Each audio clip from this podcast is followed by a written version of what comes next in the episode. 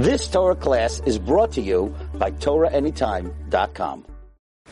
Okay, good morning everyone. Shem Aleichem, Bruchim Abayim. Parshas Terumah. Today's learning should be Leila Nishmas, Shem Yeshua ben Shmuel Yaakov, Avram Mordechai ben Yosef, Sarah Fega Bas Menachem Zev, Began Eden, Tehim Enu Chasam. They should be Mlitzei Yisham for their whole families. Abi Askel Tzedek. The Minchas Chinuch raises the following she'ela. Mitzvah Tzadihei, Bais Tes. By the way, Mitzvah Tzadihei is Gematria Yafeh. It's suggested that the reason why Minog Yisrael is to wish Chasen and Kala, Der Shilach Zal Oyla Yafeh Zain. Oyla Yafeh, Yafeh is 95. Oyla Yafeh is 95. What we're saying is they should be Zoicha to Mekayim, the 95th mitzvah of Binyan Beis HaMikdash, that their home should be a virtual Beis HaMikdash. But the Minchas Chinuch asks the following question on the Rambam. The Rambam in Hilchos Beis HaBechira, he describes and explains the image of the Menorah, the Shulchan, the Mizbeach Hazahav, the Ki'ar, and the Rambam does not describe how to make the Aron. Haloi davarhu. Why does the Rambam not describe how to make the Aron? So there's a perush on the Rambam by Rabbi Yitzchak de Leon, one of the great Chachmei Italia, and he protects the Rambam from many of the questions of the Ramban. He passed away in the year 1446. The Chida speaks about his great praise, and that he was the shoresh of many Tanoim and Amoraim, and the Beis Yosef calls him Rabbeinu Hagadol, and he called the Sefer Megillas Esther after his mother. He says, Karasi Shem Zeh Sefer Megillas Esther, for two reasons. It will uncover the hidden svaros of the Rambam, and number two, it is a tribute to my mother, whose name was Esther. And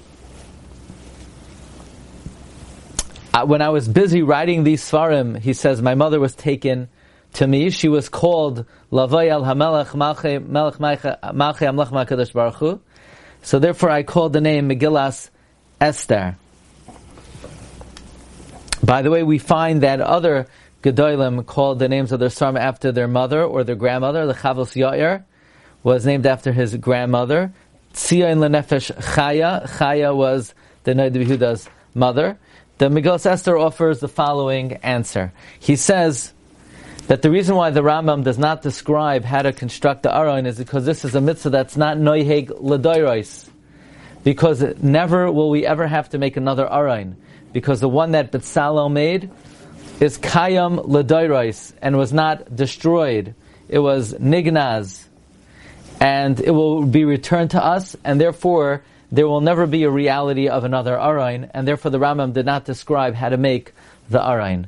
However, the Minchas Chinuch himself offers this potential answer, that since the Aron was nignaz and will not be revealed until the Mashiach comes, and never again will we make another Aron. There will never in history be another Aron. Therefore, the Rambam does not describe how to make the Aron. However, the Minchas Chinuch is not satisfied with this answer, because he says it is known that our Torah does not rely on Nisim. As the Ramban explains in Bamidbar, so even though the Aron was nignaz and it will be revealed b'darech nes, this is not a valid reason why the Rambam leaves out how to make the Aron. There's a mitzvah of asiyas ha'aron l'doros, just like the Rambam counts the mitzvah to carry the Aron on the shoulder, and the lav of not removing the badim, even though these will not apply until Mashiach comes. We don't have an Aron now, and the Rambam writes about what will be when Mashiach comes. Now that point is not so compelling, because the lav of not removing the badim and the mitzvah of carrying on the shoulder will one day be applicable. Masha'en Kain, there will never be a mitzvah to make a new Aron, because when Mashiach comes, we will have the old Aron. But the Minchas Chinuch says the Rambam lists dinim that are noyeg at only certain times. The Rambam should have counted making the Aron. It was a mitzvah when the first Beis HaMikdash stood. For example, what if the Aron would have broke? The Torah doesn't rely on nisim. And maybe la'asad lavai, what if the Aron breaks? And it happened in the days of Eli. The Aron was captured and was there for 7 months. And in Igeres and in the Medrash on Shmuel, Agada Shmuel, it says, Shaul grabbed the Luchais from Goliath, and at that time they needed to make another Aron. And what if Mashiach comes, and he uncovers the Aron, and it's cracked a little bit? We're going to have to know how to fix it. By the way, the Ramban in his Hasagos on the Rambam, Mitzvah Saseh Lamed Gimel, was already matmiya on the Rambam, why he does not count the Mitzvah of Asiyas HaAron. The Ramban adds that it's not true that the Aron was only for the Luchas Habris. Don't say that in the Bayasheni, where there were no Luchais, the Aron was Nignaz, or according to the opinion, the Aron was Gala Bavel, because the Rambam still counts carrying the Aron on the shoulder as a mitzvah. It must be the mitzvah to carry the Aron of the Levim or the Kayhanim is not governed, is not limited by time. Whenever there's an Aron, you have to observe the halachas. So the Rambam should have enumerated the mitzvah of making the Aron. And furthermore, the Ramban says the Aron is destined to be revealed. So it's a mitzvah that will be for all generations, that if it's chas v'shalom broken, we'll have to know how to fix it. So Ramban argues on the Rambam. And he learns that asiyas ha'aron is b'chlal minyan ha'mitzvahs.